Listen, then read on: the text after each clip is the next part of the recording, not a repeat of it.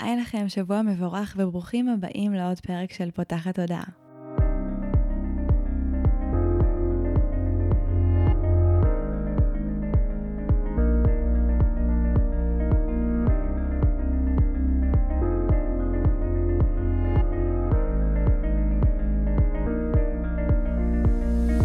זו הפעם הראשונה שלכם כאן, פותחת הודעה היא תוכנית שנועדה להעביר רעיונות, לאתגר תפיסות קיימות ולפתוח את צורת החשיבה האוטומטית שנהוגה אצל כולנו לכל מיני כיוונים חדשים, במטרה להכניס יותר כלילות, שלווה, זרימה, אהבה, קרבה וחופש.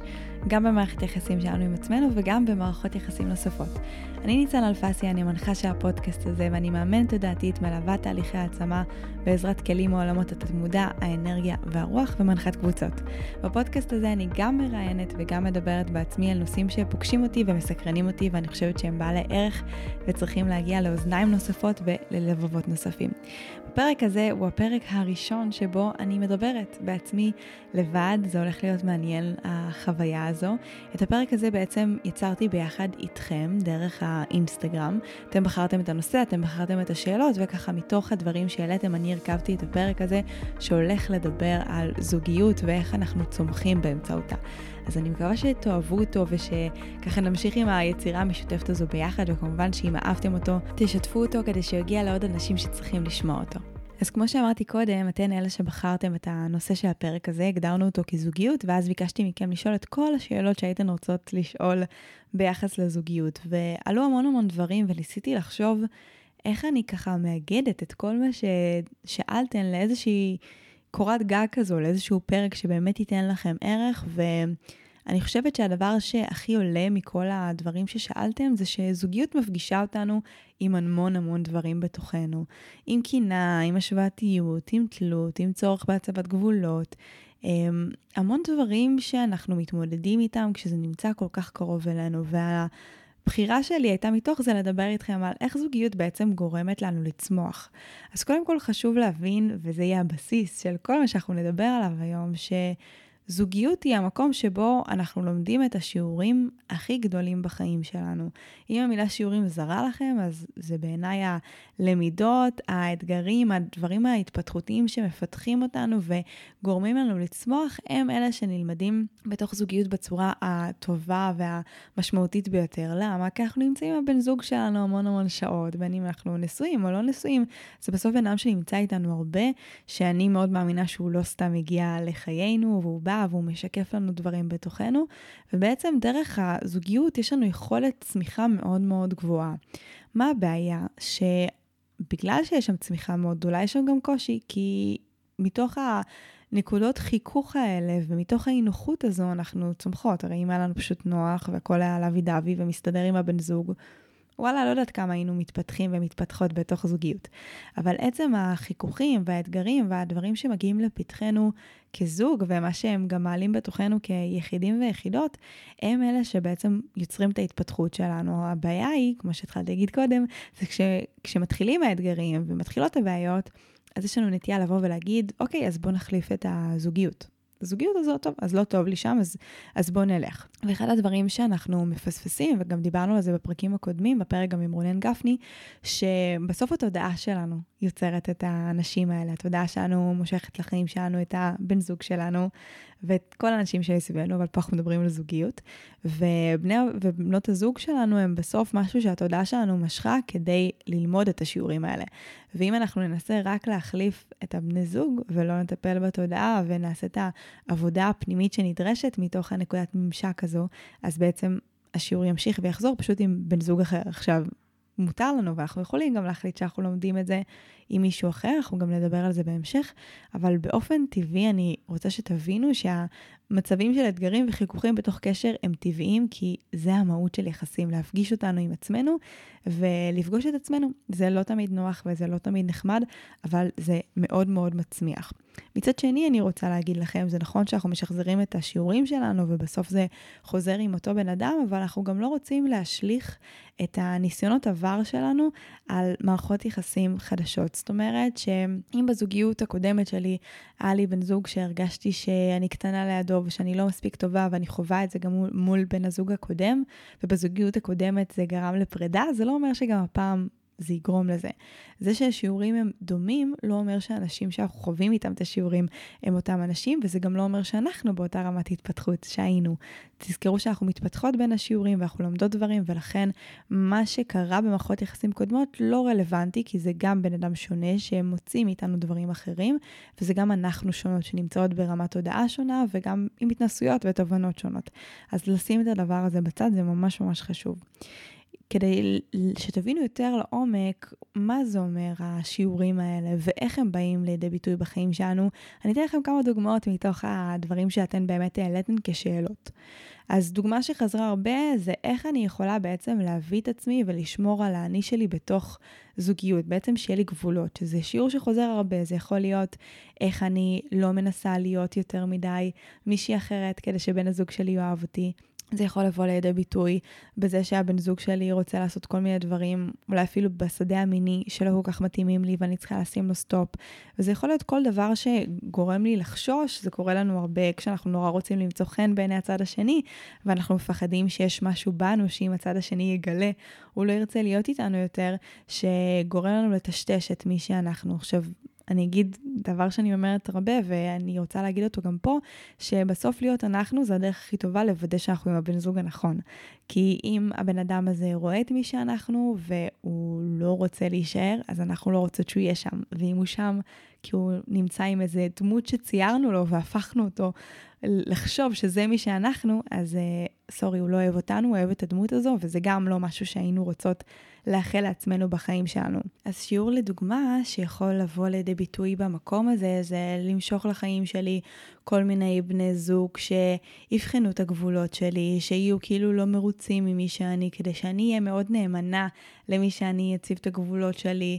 אה, יאמין שאני ראויה לאהבה כמו שאני, כי אתם ראויות לאהבה כמו שאתם, בלי לנסות לייפות, בלי לנסות לעגל פינות. עוד דוגמה לכל מיני שיעורים שיכולים להיות שהם גם קשורים קצת לערך עצמי, זה, שינוי, זה שיעורים שקשורים לקנאה. קנאה מגיעה בתוך זוגיות כשיש מקום בי שמרגיש שהוא לא מספיק, לא מספיק טוב, לא מספיק אהוב, שיש אנשים אחרים שיותר טובים ממני, זה יכול להיות גם קשור לכל מיני אה, פחדים וחוויות של... אה, דחייה או נטישה שעל בסיסם אנחנו מרגישים את זה. או מהצד השני, קנאה שקשורה לאמון, ואז יש לי חוויות של חוסר אמון, כי חוויתי חוסר אמון בעבר שלי. בשני המקרים, עצם זה שאני חווה גם אולי את המקום שאני לא מספיק טובה, את התחייה, וגם את המקום של חוסר אמון, זה עדיין מקומות בתוכי שבאתי לעבוד עליהם. למה אני דוחה את עצמי? למה אני לא מאמינה שמגיע לי משהו טוב? איפה אני לא נותנת אמון באנשים אחרים, ואולי אפילו בעצמי? וכשיש לי בן זוג כזה, זה לא אומר שאני ישר צריכה ללכת להחליף אותו, או, או לחשוב שהוא לא טוב בשבילי, או שאולי אני לא טובה בשבילו, אלא להתבונן איך אני יכולה במפגש הזה איתו לצמוח ולהתמודד עם המקומות הכי לא נוחים בתוכי. עכשיו, obviously שזה לא כל כך נעים ולא כל כך כיף, אבל אלה הם חיינו, וזו ההתפתחות שבאנו לעשות כאן, ולכן אנחנו נרצה בתוך הזוגיות לבוא ולראות איך אנחנו יכולים ללמוד את השיעורים האלה. אני עוד מעט אדבר כמובן על איך אפשר לעשות את זה, אבל עוד רעיון לשיעור שככה יכול לבוא לידי ביטוי ממה שאתם תיארתם, זה שיעור שקשור לתלות. הרבה אנשים מרגישים שהם תלויים ותלויות בבני או בנות הזוג שלהם, אה, ממקום כזה של... הם, זה יכול להיות תלות כלכלית, זה יכול להיות תלות רגשית, זה יכול להיות תלות בכל מיני מונחים שבהם אני נזקקת לצד השני בשביל להרגיש טובה, אהובה, ראויה, או אם הוא לא מבלה איתי זמן אז אני מרגישה שהוא לא אוהב אותי, או שרק אם הוא עושה משהו מסוים אז אני מרגישה שאני אהובה, חשובה, נאהבת.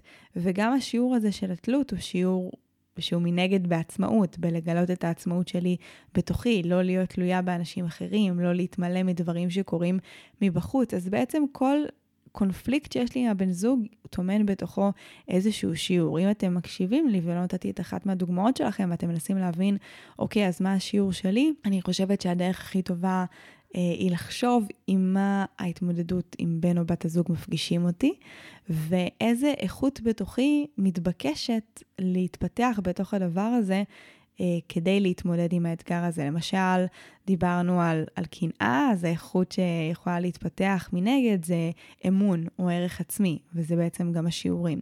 או בתלות, אז יש לנו פה שיעור בעצמאות, כי עצמאות מתבקשת לבוא מהצד השני ויכולת כזה להתמלא מתוכנו. אז ברגע שאנחנו מבינות מה האתגר ואיזה איכות אנחנו נדרשות לפתח מנגד, אז הרבה יותר קל לנו, וזה גם בעצם הלמידה של השיעורים, ההבנה של מאיפה זה מגיע לעשות עם זה עבודה עצמית, וגם לא להשליך את זה על בן הזוג, נכון? יש לנו נטייה לבוא וגם לפעמים להגיד, לא, הוא צריך לפתור את זה, אם אני מקנאה אז הוא צריך לשנות משהו בהתנהגות שלו. אם אני מרגישה שהוא פורץ לי את הגבולות, אז הוא צריך לשנות משהו בהתנהגות שלו. אז נכון, לפעמים גם הם צריכים לעשות משהו ב... כקונטרה לתהליך שאנחנו עוברות, אבל האחריות המרכזית היא עלינו, כי אין לנו דרך לשנות את העולם החיצוני. אנחנו קודם כל רוצות לעשות את העבודה שלנו, מתוכה גם להבין ולברר מה חשוב לנו, ואז גם יהיה לנו הרבה יותר קל לבוא ולהגיד לצד השני, שומע, חשוב לי שתשים לב שכשאני אומרת לך שהדבר הזה מפריע לי, אז שתכבד את זה ולא תעשה את זה יותר. שזה גם איזשהו שיעור באסרטיביות ובמקום של לשים את הצרכים שלי ולשים את הגבולות שלי, אבל זה תמיד יהיה מתוך בהירות. אני לא יכולה רק לבוא ולהגיד לצד השני, תשתנה, מבלי להבין על מה זה יושב אצלי, ומה אני צריכה קודם כל לשנות, או לייצר בהירות, או לעשות עליו עבודה פנימית, כי אני מזכירה לכם שכל דבר שלוחץ לי על כפתור ומפעיל אותי רגשית, מעיד על איזשהו פצע שקיים בתוכי, שעוד לא קיבל מענה. ואני תמיד אוהבת לתת את הדוגמה הזו, שזה כמו עם... עם חלק בעור שלנו, שאם עכשיו יהיה לי שם פצע, כל ליטוף הכי קטן ישרוף לי, כי העור שם פצוע ומדמם.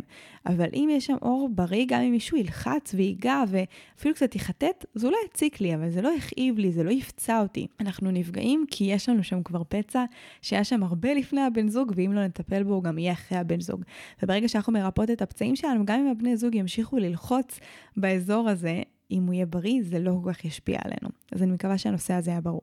בנוסף, בני הזוג שלנו מהווים שיקוף שלנו, שיקוף אני אדבר רגע על מה זה בכלל אומר, זה שכמו שדיברנו קצת קודם, העולם החיצוני משקף משהו פנימי בתוכנו, ואם יש תכונה למשל בבן הזוג שלי או בבת הזוג שלי שמפריעים לי, סימן שיש לי איזשהו עניין עם התכונה הזו ואני צריכה להבין למה. אני אתן לכם דוגמה.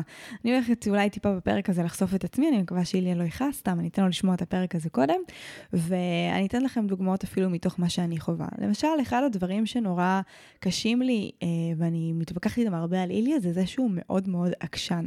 עכשיו, לא תפסתי את עצמי אף פעם כבחורה עקשנית, עד שהתחלתי לבוא ולשאול, אוקיי, כאילו זה השיקוף שלי, זה בעלי, הוא טיפוס מאוד מאוד מאוד מאוד עקשן, ואם זה בסוף הבן אדם שבחרתי לחיות איתו, הבן אדם שמשכתי, שהתודעה שלי בחרה, שגם השכל הישר שלי בחר אה, להינשא לו, סימן שיש לי פה איזושהי למידה לעשות איתו. ואם הוא כזה עקשן והוא בחיים שלי, האם יכול להיות שיש בתוכי מקומות שהם עקשנים, מקומות שהם נאחזים, מקומות שהם וכחנים, מקומות ש...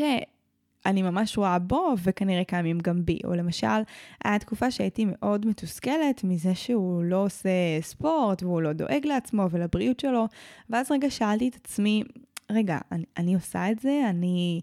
יכול להיות שאני עושה חלק, אבל האם אני דואגת לבריאות שלי כמו שהייתי רוצה? האם אני עושה פעילות גופנית ודואגת התנועה של הגוף שלי כמו שהייתי רוצה, וברגע שהבנתי שלא, אז הבנתי שגם הכעסים שלי כלפיו הם קשורים לכעסים שיש לי כלפיי, על מקומות שבהם גם אני לא עומדת בציפיות, ובאופן מאוד אה, מניפולטיבי ועקיף, ושוב, גם אני עם המודעות שלי עושה את זה כי אנחנו אנושיים, פורקת את הכאב הזה עליו, את הכעסים האלה. אז עוד משהו שהייתי ממליצה להסתכל עליו זה איזה תכונות מציקות לי. בבן הזוג שלי? מה הדברים שמפריעים לי בבן או בת הזוג כמובן, לפעמים יוצא לי ככה, לפעמים יוצא לי ככה, ואתם יודעים שהכוונה זה לשניהם.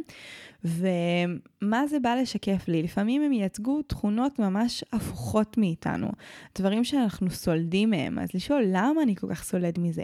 אולי אני סולד מזה כי אני ממש ההפך, אבל כן הייתי רוצה שיהיה לי קצת מזה, למשל, אם אני... אה, בחורה מופנמת ובן או בת הזוג שלי הם מאוד מאוד מוחצנים.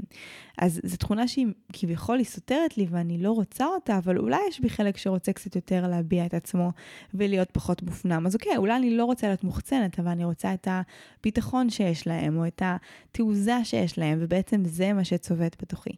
אז אני רוצה כל הזמן להסתכל מה השיקוף שאני מקבלת מבן הזוג שלי, מה מפריע לי בו, מה הדברים שככה הכי מוציאים אותי מדעתי, ועל מה זה יושב בתוכי. כשאני אצליח לבוא ולעשות את העבודה על הדברים האלה שמפריעים לי, אתם תראו שבני הזוג שלכם יקרו אחד משני דברים, או שהם יעשו את זה וזה כבר לא יציק לכם בכלל, או שהם יפסיקו לעשות את זה. עכשיו, זה מטורף, כי כביכול, לא, לא בהכרח שדיברתם איתם, לא בהכרח שאמרתם להם לשנות משהו, אבל עצם זה שהתודעה שלכם שחררה את המקום הזה בתוככם, היא גם תשחרר את השיקוף. אני יודעת, זה נשמע קצת מוזר, אולי...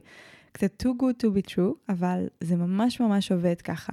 ולכן גם אם רק תדברו איתם ותגידו להם שזה מפריע לכם, אבל לא תעשו את העבודה התודעתית על השיקוף הזה ועל מה שהוא מפעיל בתוככם, אז זה לא ישתנה. אז בני הזוג שלכם, גם אם הם מאוד מאוד מאוד ירצו וישתדלו ויעשו מאמץ, אז הם כמה שבועות אולי יהיו קצת יותר נחמדים, אבל מהר מאוד זה יחזור להיות למה שזה היה קודם, כי זה השיעור והוא עדיין לא יסתיים. עד עכשיו דיברתי רק על מה שנמצא בשליטתנו, ויכול להיות שחלקכם מקשיבים ואומרים, רגע, אז מה חלקו של הפרטנר? הרי אני לא סתם נמצא ונמצאת בזוגיות, ואם יש איתי עוד מישהו, אז, אז מה חלקו בתוך כל הדבר הזה, ואיך אני יודעת שהפרטנר שאיתו אני לומדת את השיעורים האלה מתאים לי וטוב לי. אז אני חושבת שמערכת יחסים בריאה וטובה היא מערכת יחסים שבה גם אם השיעורים קשים, עדיין יש מקום שאני מרגישה את הצמיחה, שיש איתי פרטנר שמוכן לצמוח איתי וגם להיות מוכן לעשות את השינויים.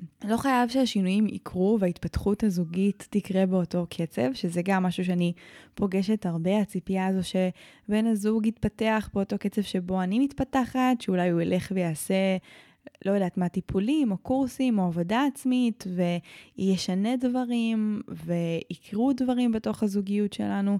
זה לא, לאו דווקא אומר שהקצב שבו אני מתפתחת, מסיקה תובנות, משתנה, זה הקצב שבו גם בן הזוג שלי משתנה. ולכן אנחנו צריכות גם לכבד אותם. איך אני מרגישה שבן הזוג שלי או פרטנר שאני צומחת איתו, זה שהוא מוכן להיות קשוב לחוויה שלי, לדברים שמפריעים לי, שהוא מוכן להיות שם גם אם הוא לא מסכים, אבל ברמת ההקשבה, ברמת התמיכה וברמת ההכלה, שאני כן מרגישה שהמילים שלי נוגעות בו באיזשהו אופן, והוא שואל את עצמו מה אני יכול לעשות כדי שיהיה שונה פה, שיהיה יותר טוב. זה לא אומר שהוא בהכרח חייב לעשות את מה שאתן רוצות, או לרצות אתכם, כי זה גם צד לא מוגזן של המערכת והמשוואה, אבל זה כן שתהיה לצד השני את המוכנות לבוא ולהתבונן מה הוא נותן מעצמו, איפה הוא גם מתבונן בעצמו, איפה הוא גם עושה את החשבון נפש עם עצמו.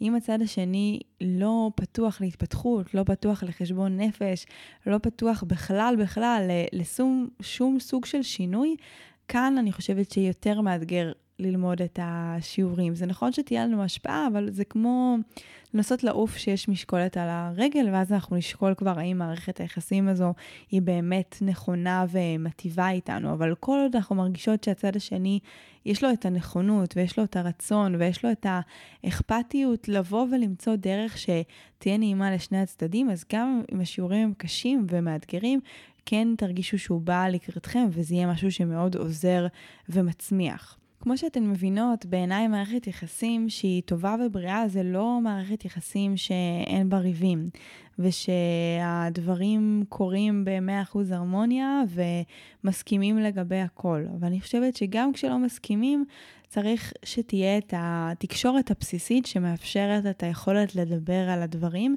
לדבר עליהם בזמן ובצורה מכובדת. עכשיו, למה אני מדגישה את הלדבר עליהם בזמן? כי יש הרבה דברים שהם בסוף נאמרים, אבל הם נאמרים שכבר יש פיצוץ, שכבר שני הצדדים פגועים ועם לבבות סגורים וכועסים, ואז היכולת גם לבוא ולהתפתח מתוכם היא הרבה יותר מוגבלת, כי כשאנחנו עוד פעם מכונסים בעצמנו ועם לב סגור, אז יש גם איזושהי מסננת ביחס למה שהצד השני אומר. אז תקשורת שהיא טובה ובריאה בעיניי היא תקשורת שקודם כל היא קורית בזמן אמת. זה לא חייב להיות ממש ברגע שאני חווה את זה, לפעמים אני אולי צריכה קצת כמה דקות להירגע, או קצת לאבד עם עצמי את הדברים, אבל כן שאני לא אוגרת, שהצדדים לא שומרים בבטן, אלא שיש יכולת לבוא ולהגיד את הדברים שהם מפריעים בצורה שהיא לא מאשימה, שהיא לא...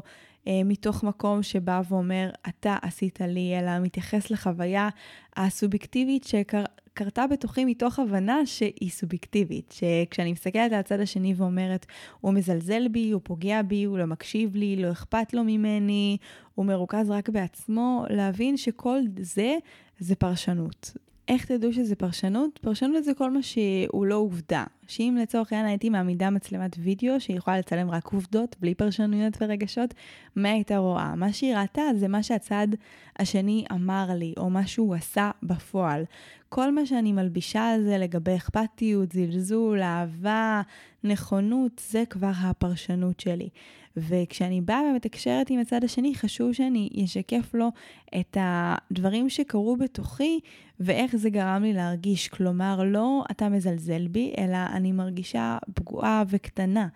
או אני מרגישה לא אהובה. זה דברים שמתארים את החוויה האישית שלי ויכולים גם ליצור קרבה, כי אני לא באה ו- ומטיפה. תחשבו על מה קורה לכם כשמישהו בא ומטיח בכם אשמה, במיוחד שאתם מרגישות שהיא ממש לא קשורה למה שעשיתם או לאיך שפעלתם, זה ישר יוצר קיבוץ וזה ישר מוציא מגננה. ומה שקורה בסיטואציות האלה שאנחנו רבים ואנחנו בהאשמות ובהתכות, אז יש משהו שאני קוראת לו סגירת לבבות, שבעצם... כל אחד בא וקצת מתכנס בתוך הלב שלו, ואם אף צד לא פותח את הלב רגע ומאפשר לצד השני לפתוח את שלו, אפשר להיכנס גם לאיזשהו לופ של כמה ימים אפילו, של, שלא מדברים, שנמצאים בכעס, שנמצאים בקיבוץ, ו, ואיזשהו צד צריך לבוא ולפתוח את הלב, לשים בצד את האגו, לשים בצד את המקומות שבאים ומסתכלים על הדברים מתוך מקום של צודק וטועה. בתוך זוגיות אין צודק וטועה. יש, לכל אחד יש את העמדה שלו, ואנחנו צריכים לבוא ולראות איך נעים פה לשנינו, איך שנינו מתפתחים פה, איך שנינו גדלים פה, איך אנחנו מתקשרים אחד עם השני, ואיך אנחנו בהרמוניה ובסוג של, לא רוצה לקרוא לזה אכפתיות, אבל כן נכונות להבין את הצד השני ואת הצרכים שלו ואת איך שהוא היה רוצה שזה יהיה, ולראות מה אנחנו יכולים לעשות למען זה. זה לא אומר שאנחנו צריכים לרצות אותו, זה לא אומר שאנחנו צריכים אה, למלא לו את כל הצרכים, אבל כן שיהיה לנו את המידת נכונות הזו, שיהיה לשני הצדדים נעים. יש שתי שאלות שאני מאוד אוהבת, שאחת מהן גם איליה לימד אותי, שהיינו נגיד רבים ולא מסכימים, אז הוא היה שואל אותי, איך היית רוצה שזה יהיה? וברגע שהוא היה שואל אותי את זה, אז זה פתאום גרם לי רגע לעצור ו- ולתאר לו מה אני רוצה להרגיש ואיך אני רוצה שהדברים יהיו בינינו. עכשיו, זה לא בהכרח שהוא חייב למלא את זה אחד לאחד, אבל התחושה הזו שיש לו את הנכונות להבין מה עובר עליי ומה חשוב לי, כבר אוטומטית הייתה פותחת את, ה, את הלב שלי. או אני הייתי שואלת אותו, מה אתה צריך? מה, מה, מה אתה צריך ממני עכשיו? שאני, איך היית רוצה שאני אתנהג? כי גם לפעמים הרבה מהריבים קורים על בסיס אה, ציפיות שלא תוקשרו בצורה נכונה, וציפייה שהצד השני יבין למה ציפיתי, ומלא מלא מלא ציפיות. אז אחד הדברים שהכי הכי עוזרים בעיניי בתוך זוגיות היא לא לצפות ובאמת פשוט לתקשר וללמוד לה, להבין את עצמנו ולהבין את הצרכים שלנו, זה עולם שלם וגם יהיו לנו פרקים שמתייחסים לזה בהמשך, אבל להבין את הצרכים שמהם אני פועלת, מה אני מנסה למלא ולשקף לצד השני מה אני צריכה מתוך הבנה שהוא לא חייב למלא את זה, אבל זה יהיה מאוד נחמד אם הוא יחשוב באיזה אופן נעים לו למלא את זה, אולי זה לא האופן שבו אני הייתי רוצה שהוא ימלא את זה, אבל זה עדיין מתוך הרצון לעזור לי ולהשתתף במקום של הצרכים שלי והנכונות שלי והרצון שלי לעזור לו במילוי הצרכים שלו, לא כי אנחנו חייבים, אלא כי זה נעים וזה חלק מה, מהכיף הזה של הזוגיות, אבל זה ממש לא משהו שהוא חובה, וזה גם לא חייב להיעשות בדרך האחת והיחידה שבה אנחנו לפעמים חושבים וחושבות שבהם צריך למלא לנו את הצרכים. אנחנו הרי בסוף אנשים שונים, עם צרכים שונים, עם ערכים שונים, עם דרכים אחרות למלא את, ה, את הצרכים שלנו, ולפעמים אנחנו צריכים להבין שהבן זוג שלנו הוא לא אנחנו. זה קורה הרבה, אני חושבת, בזוגיות, אני פוגשת את זה גם המון בעצמי, לפעמים גם איליה אומר לי, לא לנסות להפוך אותו להיות משהו שהוא לא. לפעמים יש לנו תפיסה כזו של מה עושה לנו טוב, ושבן הזוג שלנו צריך להיות א', ב' וג', ולפעמים הוא לא. ואנחנו צריכות לזכור שאם בחרנו להיות עם בן הזוג שלנו, אז בחרנו לקבל אותו כמו שהוא. הרבה אנשים אומרים, אני אהיה עם הבן אדם הזה, והוא ישתנה, והוא יהפוך להיות טוב יותר, ולא, זה, זה לא עובד ככה, זה לא התפקיד שלנו לטפל בצד השני, זה לא התפקיד שלנו לשנות אותו, זה לא התפקיד שלנו להפוך אותו לגרסה הכי טובה של עצמו. התפקיד שלנו זה להיות איתו ולאהוב אותו בדיוק כמו שהוא, מתוך הבנה שזה הבן זוג שבחרנו, זה מה שיש לנו, ואת זה אנחנו רוצות לקבל. תחשבו איך אתם הייתם מרגישים ומרגישות אם הצד השני כל הזמן היה מנסה לשנות אתכם, לעצב אתכם לפי ראות עיניו, אה, שתהיו יותר ככה, שתהיו יותר אחרת, זו תחושה לא נעימה, אז גם חשוב מאוד שלא נעשה את זה לצד השני, וגם לא נהיה בציפייה, דיברנו הרבה על ציפיות, אז שלא נהיה בציפייה שהוא ישתנה ושהזוגיות שלי תהיה אחרת. אני חושבת שגם בכללי החלטות לגבי זוגיות, הן צריכות להתקבל לפי הזוגיות שלי עכשיו, לא לפי הפוטנציאל שלה, לא לפי מה היא יכולה להיות עם...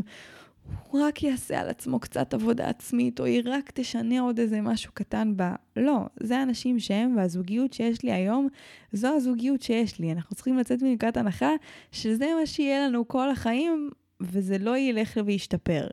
רוב הסיכויים והמציאות תעיד על זה שזה כן יכול להשתנות, אבל אנחנו לא רוצים להיכנס למערכת יחסים הזו או להיות במערכת יחסים הזו, רק כי אנחנו מחכים ליום שבו הדברים ישתנו והצד השני ישתנה ויהיה אחרת. אנחנו צריכים לקבל את המצב כפי שהוא ומתוכו להבין האם אנחנו רוצים להישאר ולהיות בתוך הזוגיות הזו. וזה מוביל אותי לעוד שאלה שחזרה הרבה, שזה איך אני בעצם יודעת האם הגיע הזמן לסיים את השיעור שלי עם אותו בן אדם ולעזוב את הזוגיות הזו.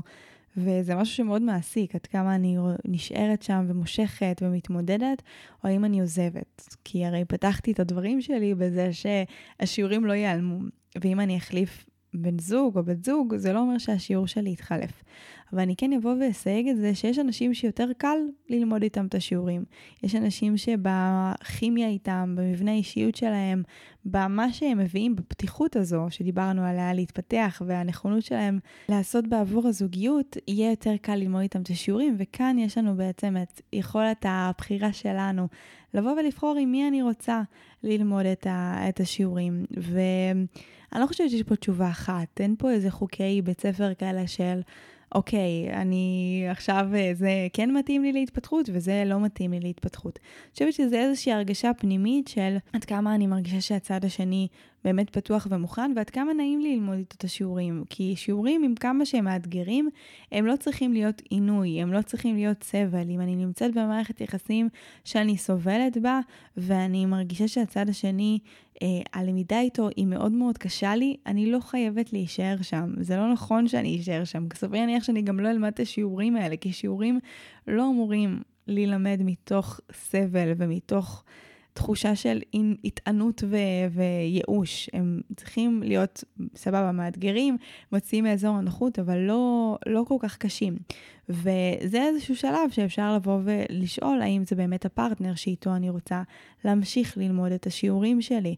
וחשוב לי גם להגיד שלפעמים אנחנו נחליט שכרגע אנחנו לא רוצים ללמוד את השיעורים האלה עם אותו בן אדם, ושעה יותר מאוחר משהו יקרה ו- וזה כן ישתנה. אני יכולה לתת דוגמה מאצלי, שאני ואיליה נפרדנו פעמיים לפני שהתחתנו, כי באמת הייתי באיזושהי נקודה שהיה בינינו פערים מאוד מאוד גדולים, תודעתיים, שלא ראיתי איך אנחנו יכולים לגשר עליהם, והרגשתי שאין לו את הפתיחות הזו לשינוי ולעשות את העבודה הזו, וכל אחד היה מאוד מבוצר בדעתו, כי גם אני הייתי מאוד עקשנית. אה, לא קלטתי את זה, כמו שאתם מבינים, לפני כמה שנים, רק אה, בהצתה קצת מאוחרת. אבל אה, באמת, בזמן הפרידות שלנו, שני הצדדים עברו תהליך, וגם אני יכלתי לראות חלקים אחרים בו, ואיך הוא כן מוכן, ואיך דברים ש... אני לא הייתי מוכנה אה, ופסלתי עליהם, אני רואה אותם עכשיו באור אחר, ואיך הוא גם אה, משתנה, וזה מה שאפשר לנו בסופו של דבר כן לחזור ולהחליט שאנחנו לומדים את השיעורים שלנו ביחד נכון להיום, שזה גם משהו שלפעמים קצת קשה לאנשים לשמוע, שאני לפעמים אומרת שאני אף פעם לא יודעת אם זוגיות היא תהיה לכל החיים. מעבר לזה שכבן אדם אני לא בטוחה שהקונספט הזה הוא מציאותי ונכון לכולם, בסוף אה, זוגיות לפני... 200 שנה בערך היא לא הייתה עניין רגשי, אלא עניין כלכלי, איזשהו סוג של חוזה. ואנחנו אלה שהכנסנו אליה את הרגש עם כל הסרטי דיסני, ואולי כבני אדם אנחנו בכלל לא מכוותים להיות עם בן אדם אחד או עם גבר אחד כל החיים שלנו, עם אישה אחת. אה, אני אביא לזה עוד איזשהו פרק בפודקאסט, זה נושא מאוד גדול ורחב ופותח תודעה, אבל זה בדיוק העניין של להיות נוכח בכאן ועכשיו, וגם עוד איזשהו עניין בעיניי, לא להיות כל הזמן במרדף ובחיפוש הזה של האם יכול להיות יותר טוב, האם יכול להיות מישהו שיהיה לי יותר קל ללמוד איתו את השיעורים, שיהיה לי יותר נעים, שיהיה לי יותר מפתח, וואלה, יכול להיות שכן, אבל זה הבן אדם שאני בחרתי נכון להיום, נכון לעכשיו, ונכון שזוגיות זה לא משהו שהולכים ומחליפים כמו גרביים, אבל גם אי אפשר כל הזמן להסתכל לטווח הרחוק ולטעות האם יכול להיות לי טוב יותר, כי פוטנציאלית עקרונית כן, תמיד יכול להיות טוב יותר. השאלה מתי, השאלה איך, השאלה למה, והאם זה באמת יהיה טוב יותר כמו שאני חושבת, אולי טוב ממש בקצת. אז אני חושבת שגם חשוב להתמקד בסוף במה שיש לי היום, ולשאול האם מה שיש לי היום מתאים לי היום. אנחנו לא יכולים לדעת איזה בן אדם אנחנו נהיה, ולאיזה בן אדם אנחנו נתפתח, ולאיזה בן אדם בן הזוג שלנו יתפתח. אני חושבת על מי שהייתי לפני 4, 5, 6 שנים, אני לא מי שאני היום, ועובדה שגם באיזשהו שלב זה לא התאים לאיליה עד שהוא החליט שזה כן, וזה משהו שיכול לקרות, ואני גם לוקחת אותו בחשבון, יכול להיות שלאורך השנים אני והוא נשתנה, ובאיזשהו שלב זה כבר לא יהיה מתאים, וזה בסדר, יש בזה גם איזושהי הבנה כזו ו- וקצת התנתקות. אני מצטערת אם יש בי משהו שקצת אה, מעציב, או מכעיס, או גורם לשבירה של התפיסה שגדלנו עליה כל החיים, וגם לי לפעמים מחשבתית מאוד מאוד קשה עם זה, אבל ברמה העובדתית, החיים קורים והדברים משתנים, ואנחנו רוצות להתמקד במה שיש לנו עכשיו, בבן זוג שיש לנו עכשיו, וב, ובדברים שקורים לנו עכשיו. ואם מתוך העכשיו הזה אנחנו מרגישות שיש לנו פרטנר שאפשר ללמוד איתו, לצמוח איתו, שיש לו נכונות ורצון שהדבר הזה יצליח, אז אנחנו נתמודד עם השיעורים, ואם אנחנו מרגישות שלא, ושהשיעורים איתו הם קשים ובלתי נסבלים, אז גם יהיה מקום של לבוא ולשחרר ולהגיד, מספיק, עשיתי מה שאני יכולה, ואני בוחרת ללמוד את השיעור הזה בדרך אחרת, וזו זכותנו כאן בתור בני אדם לעשות גם את הבחירות האלה. עוד שאלה שעלתה בהקשר הזה, זה מה עושים כשערכים מתנגשים בין בני הזוג בתוך זוגיות. ואני חושבת שצריך לבוא ולשאול האם זה ערך או האם זה צורך. כי יכול להיות שמה שאנחנו קוראים לו ערך, למשל שלי יש ערך של חופש ולבן זוג שלי יש ערך של ביטחון, זה בסך הכל צרכים שיש לנו. ואולי לא הצרכים הם אלה שמתנגשים, אלא האופן שבו אנחנו מממשים אותם וממלאים אותם. אולי האופן שבו אני מממשת את החופש שלי פוגע באופן שבו בן הזוג שלי רגיל שממלאים לו את הצורך בביטחון. וכאן התקשורת בינינו היא לנסות להבין איך אני יכולה להמשיך ולמלא את הצורך שלי בחופש בצורה שתגרום לבן הזוג שלי להרגיש עדיין בטוח, וזה איזושהי תקשורת באמת שהיא אחרת והיא פתוחה, ואולי גם תגיעו למסקנה שאין דרך, וזה יהיה עוד איזושהי אינדיקציה של הקשר הזה לא מתאים ולא, מתאים, ולא מטיב עם שניכם, אבל אני מאמינה שלרוב הצרכים יש דרך שאפשר למצוא, למלא אותה ביחד, שתהיה נעימה לשני הצדדים. כמו שאתם רואים, יש כל כך הרבה דברים שאפשר לחקור בתוך זוגיות, ואפשר לגלות. על עצמנו, על הצד השני, שיעורים שאנחנו חווים, ככה שכל מה שאנחנו מדברים עליו, על הרגל בזוגיות ושעמום בזוגיות, בעיניי זה בסך הכל מצב שבו אנחנו מתנתקים ולא נוכחים בזוגיות ולא לומדים בה ומתבוננים ומתפתחים בה כמו שהיא נועדה או יכולה להיות עבורנו. אז אם אתם נמצאים בתקופה שהזוגיות קצת... כבדה יותר ואתם מרגישים שזה לא הולך לשום מקום, תעצרו רגע להיות נוכחים בה באמת ולראות מה היא מפגישה אתכם, מה אתם פוגשים בתוכה, איזה דברים אפשר לעשות בשביל למלא את הצרכים שלכם ביחד, לחקור דרכים חדשות למילוי הצרכים וליצור אנרגיה חדשה. מתוך זה אני חושבת שזה באמת הדבר הכי מצמיח וטוב שאפשר לעשות בתוך זוגיות. אז כמו שנראה לי הבנתם, זוגיות היא המגרש משחקים הכי... מרתק ומיוחד ללמוד על עצמנו. נכון, הוא גם הכי מלא רגש, הוא אולי הכי כואב, אבל הוא גם הכי מלא אהבה, שמחה והתרגשות. לא יודעת, אולי גם הורות, אני עוד לא יודעת, עוד לא, עוד לא חוויתי תובנות אה, כשיגיע, כשיגיע זמני, אבל uh, כרגע, כי עסקינן בזוגיות, אז uh, הזוגיות היא בהחלט מגרש מדהים, ואחת מה... מערכות יחסים הכי מלמדות, אני חושבת שהמערכות יחסים שהכי מלמדות אותנו ומאמתות אותנו עם עצמנו זה ההורים שלנו, הזוגיות שלנו, בני זוג שלנו והילדים שלנו. אפשר ללמוד בשלושתם, אפשר להתמקד באחד מהם, השיעורים בכל מקרה הגיעו בשלושתם, אבל אם אתם רוצים להעמיק בלמידה והצמיחה הזוגית הזו, אז אני מקווה שהפרק הזה באמת עזר לכם לפתוח את התפיסה ולאמץ כמה דברים. אם אנחנו רוצים כרגיל לסכם וככה לתמצת את הדברים שדיברנו עליהם, אז דיברנו בהתחלה על זה שבני הזוג שלנו מלמדים אותנו את השיעורים הכי גדולים שלנו, להסתכל מה השיעורים שאני לומדת לפני שאני חושבת להחליף את בן או בת הזוג שלי. אנחנו עושים את זה דרך החוויה שלנו, והשאלה איזה איכות מבקשת לצמוח מאיתנו כדי להתמודד עם הקושי או האתגר או הקונפליקט שאנחנו חווים מול בן או בת הזוג שלנו.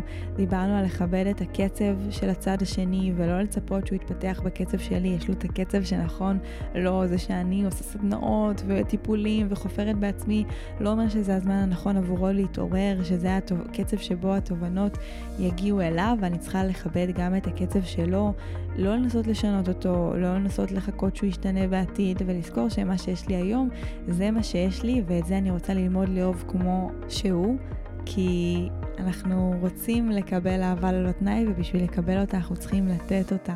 לא לאהוב עם תנאים, לא לאהוב עם כל מיני התניות של כשהוא יעשה ככה, וכשהוא יהיה ככה, אז הוא יהיה הבן זוג המושלם. אם בחרתי בו, אני צריכה לראות אותו כשלם וכאהוב כפי שהוא, ואני מבטיחה לכם שברגע הזה אנחנו גם נקבל בחזרה את כל האהבה שבעולם, וכמובן שהיכולת שלנו לראות אותו כמו שהוא, ולהכיל אותו ולאהוב אותו ככה, היא נגזרת של היכולת שלנו לאהוב את עצמנו ללא שיפוטיות, כי אמרנו שהוא שיקוף שלנו. אז גם כאן, כל הדברים שקשים לנו בזוגיות, אנחנו רוצים לראות על מה זה יושב אצלנו, מה זה משקף בתוכנו, איך אנחנו יכולות להביא אלינו יותר חמלה, יותר קבלה, יותר רכות, וכתוצאה מזה אתם גם תראו שזה יבוא לידי ביטוי בצד השני ובמה שהוא משקף לנו. דיברנו על לא לשמור בבטן, לשתף בצורה לא מאשימה שמתייחסת לחוויה הסובייקטיבית שלנו, לשאול את הצד השני מה הוא צריך ואיך הוא היה רוצה שהדברים ייראו, ולזכור גם שאף אחד לא חייב לנו כלום, וזה בסוף המקום הזה אה, של רק להבין ולהיות שם אחד בשביל השני, אבל לא בהכרח... להיות המרצים אחד של השני. זוגיות לא נועדה לרצות, היא נועדה לתמוך ולהיות, גם אם זה לא תמיד בדרך שבה הכי רצינו וציפינו, וגם פה באמת דיברנו על לשים את הציפיות בצד ולא לצפות, אלא לתקשר ולזכור שהצד השני לא חייב. דיברנו על דעת לשחרר את הקשר עם הצד השני לא פתוח ללמידה, או האם השיעורים קשים כבר ברמת הסבל. לא באנו לפה כדי לסבול, הנשמה באה ללמוד את השיעורים מתוך התפתחות ואתגר ויציאה מאזור נוחות, אבל לא מתוך סבל. ויש גם את המקום שבו אנחנו יכולות וראויות להציב את הגבול ולהגיד, אנחנו בוחרות ללמוד את השיעורים עם מישהו אחר. אז אני מקווה שהפרק הזה תרם לכם, אני מניחה שהוא מעלה כל מיני אמוציות והרבה מאוד שאלות, ואני מזכירה לכם שכמו תמיד אני אפתח תיבה לשאלות בעמוד האינסטגרם שלי, אפשר לשאול שם שאלות אחרי הפרק, אני עונה על הכל, אה, ואני אשמח שתשתפו אותי מה הפרק הזה עורר בכם, איזה תובנות הוא הפיל לכם, אה, איזה אולי החלטות אפילו קיבלתם בעקבותיו, ואם התחברתם אליו שתשתפו אותו עם אנשים שאתם אוהבים ואתם חושבים שהוא יכול לעזור להם ברשתות החברתיות כדי שיגיע לאוזניים נוספות, וזהו, אנחנו נתראה בפרק הבא.